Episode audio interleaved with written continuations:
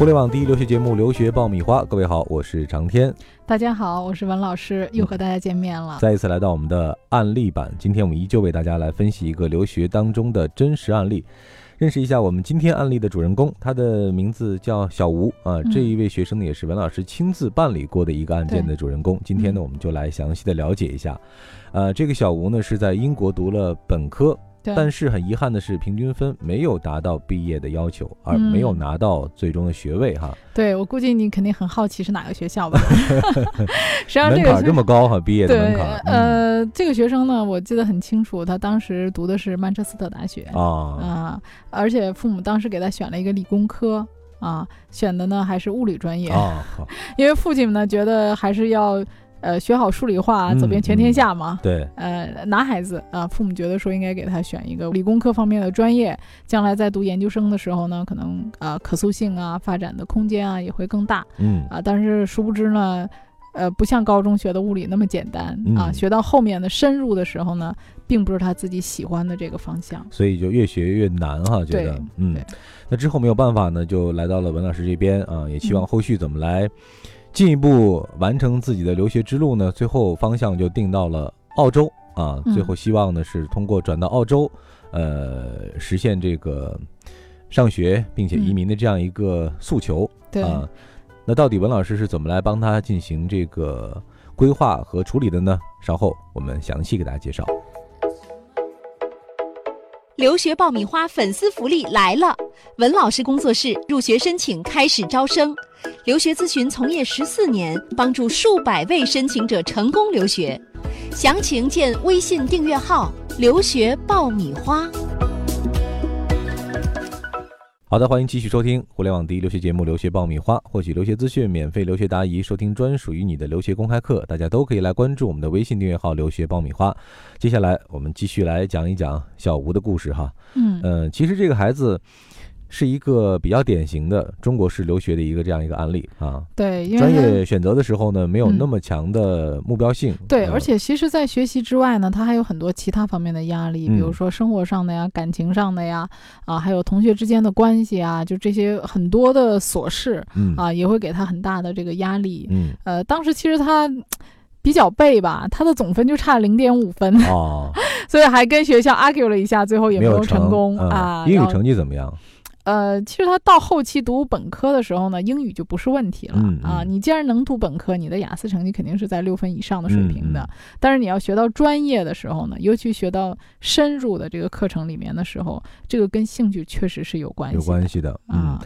那当时还记得吗？就是没有拿到学位的那个状况之下，他包括家长的这个反应是什么样的？嗯，家长其实是很焦虑啊，就是说不知道这个后边还怎么安排这个事情。呃，当时我也跟他讲，我说其实。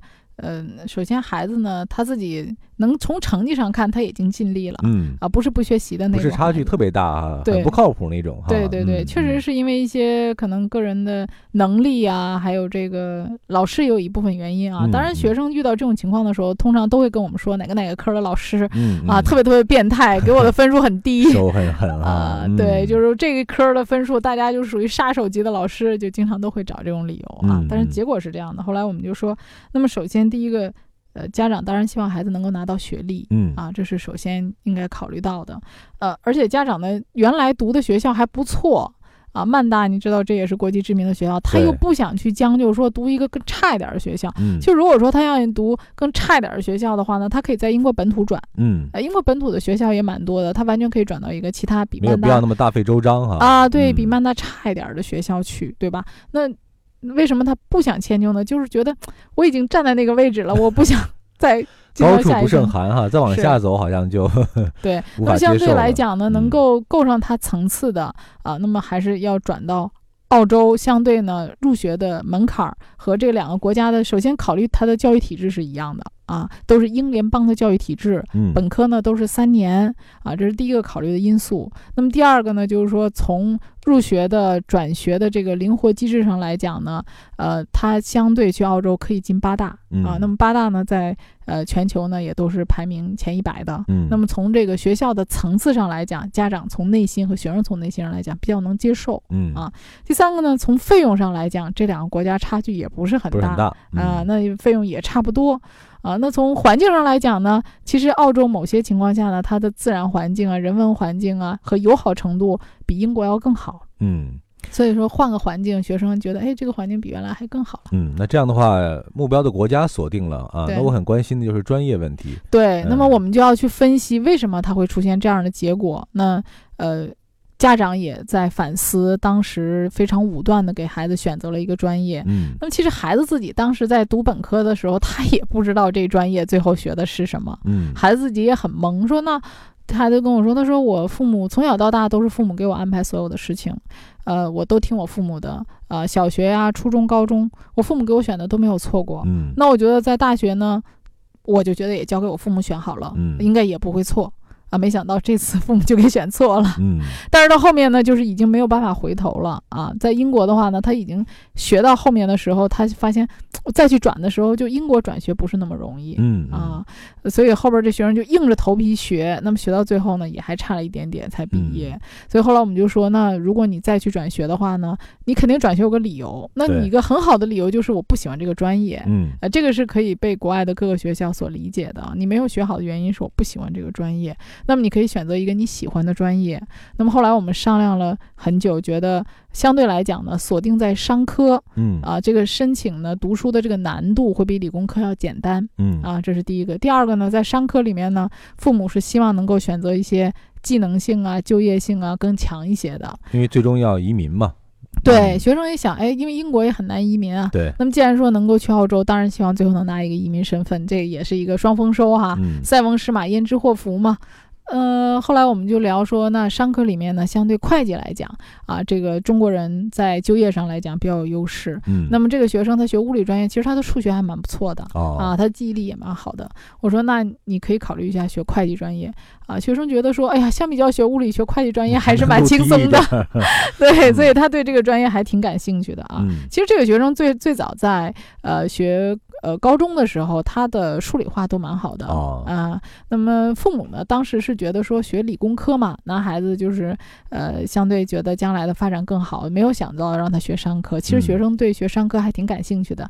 他在上学的时候呢，还参与了一些啊市场的一些策划呀，然后跟同学做过一些小的实习呀。嗯。其实这学生还蛮活跃的，在学校里面。啊，跟同学之间的关系也很好，而且我跟他沟通当中呢，发现这个学生呢沟通能力很好，嗯。啊，他并不是那种很自闭呀、不愿意跟别人说呀、谈话的这种孩子，啊，但是父母呢可能比较强势，嗯。啊，所以就是说孩子到最后就是自己即使不喜欢这个专业，他也没有跟父母没有机会去表达表达，因为父母太强势了，对，呃，那么这个孩子呢，后来我们就商定说给你转会计专业，嗯。啊，那么经过我们的这个呃文书的撰写啊，然后来给他陈述啊他自己的一个。学习的一个愿望，然后包括他自己的一个兴趣爱好，又结合了他在学校的很多活动、一些实习啊，那么让国外的这个学校呢了解到他呃这个学习的愿望，嗯啊，并且他原来的学校也还是不错的呀，蛮大啊，然后这个知名度也非常高。像这种转的话，我需要提供什么样的这个